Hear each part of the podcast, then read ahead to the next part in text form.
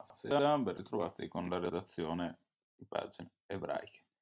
Novara è scesa in piazza numerose partecipe per dire no all'orrenda strumentalizzazione della Shoah da parte dei movimenti Novax e No Green Pass che, proprio tra le strade della città piemontese, ha registrato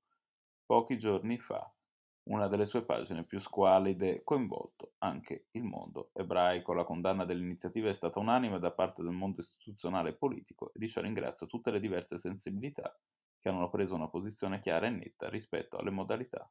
scelte dagli organizzatori del corteo per la loro protesta alle parole della presidente della comunità ebraica di Vercelli, Rossella Bottini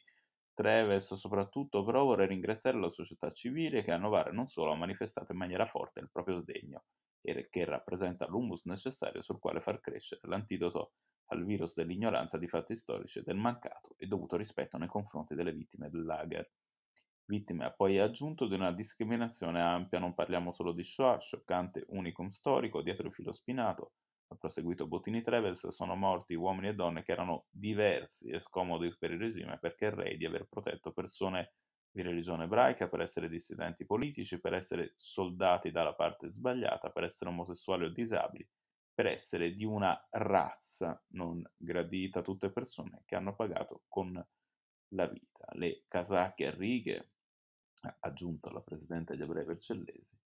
non possono e non devono pertanto essere utilizzate in un improbabile paragone rispetto a presunte libertà negate nell'attuale emergenza sanitaria per arginare la pandemia.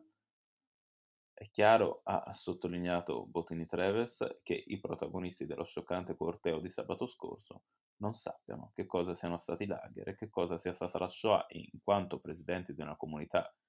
che ha sempre fatto della ricerca storica e della pubblica divulgazione uno dei suoi obiettivi primari per non onorare le vittime, non posso che invitare queste persone a informarsi con impegno e studio su ciò che è davvero stato e che appartiene al vissuto di persone, famiglie e dell'intero paese. Come ha ben detto Liliana Segre, sono stati fortunati a non dover vivere sulla propria pelle quella discriminazione, quella negazione di libertà e quelle aberranti pagine della storia, un monito delle riflessioni, quindi molto importanti, molto al cuore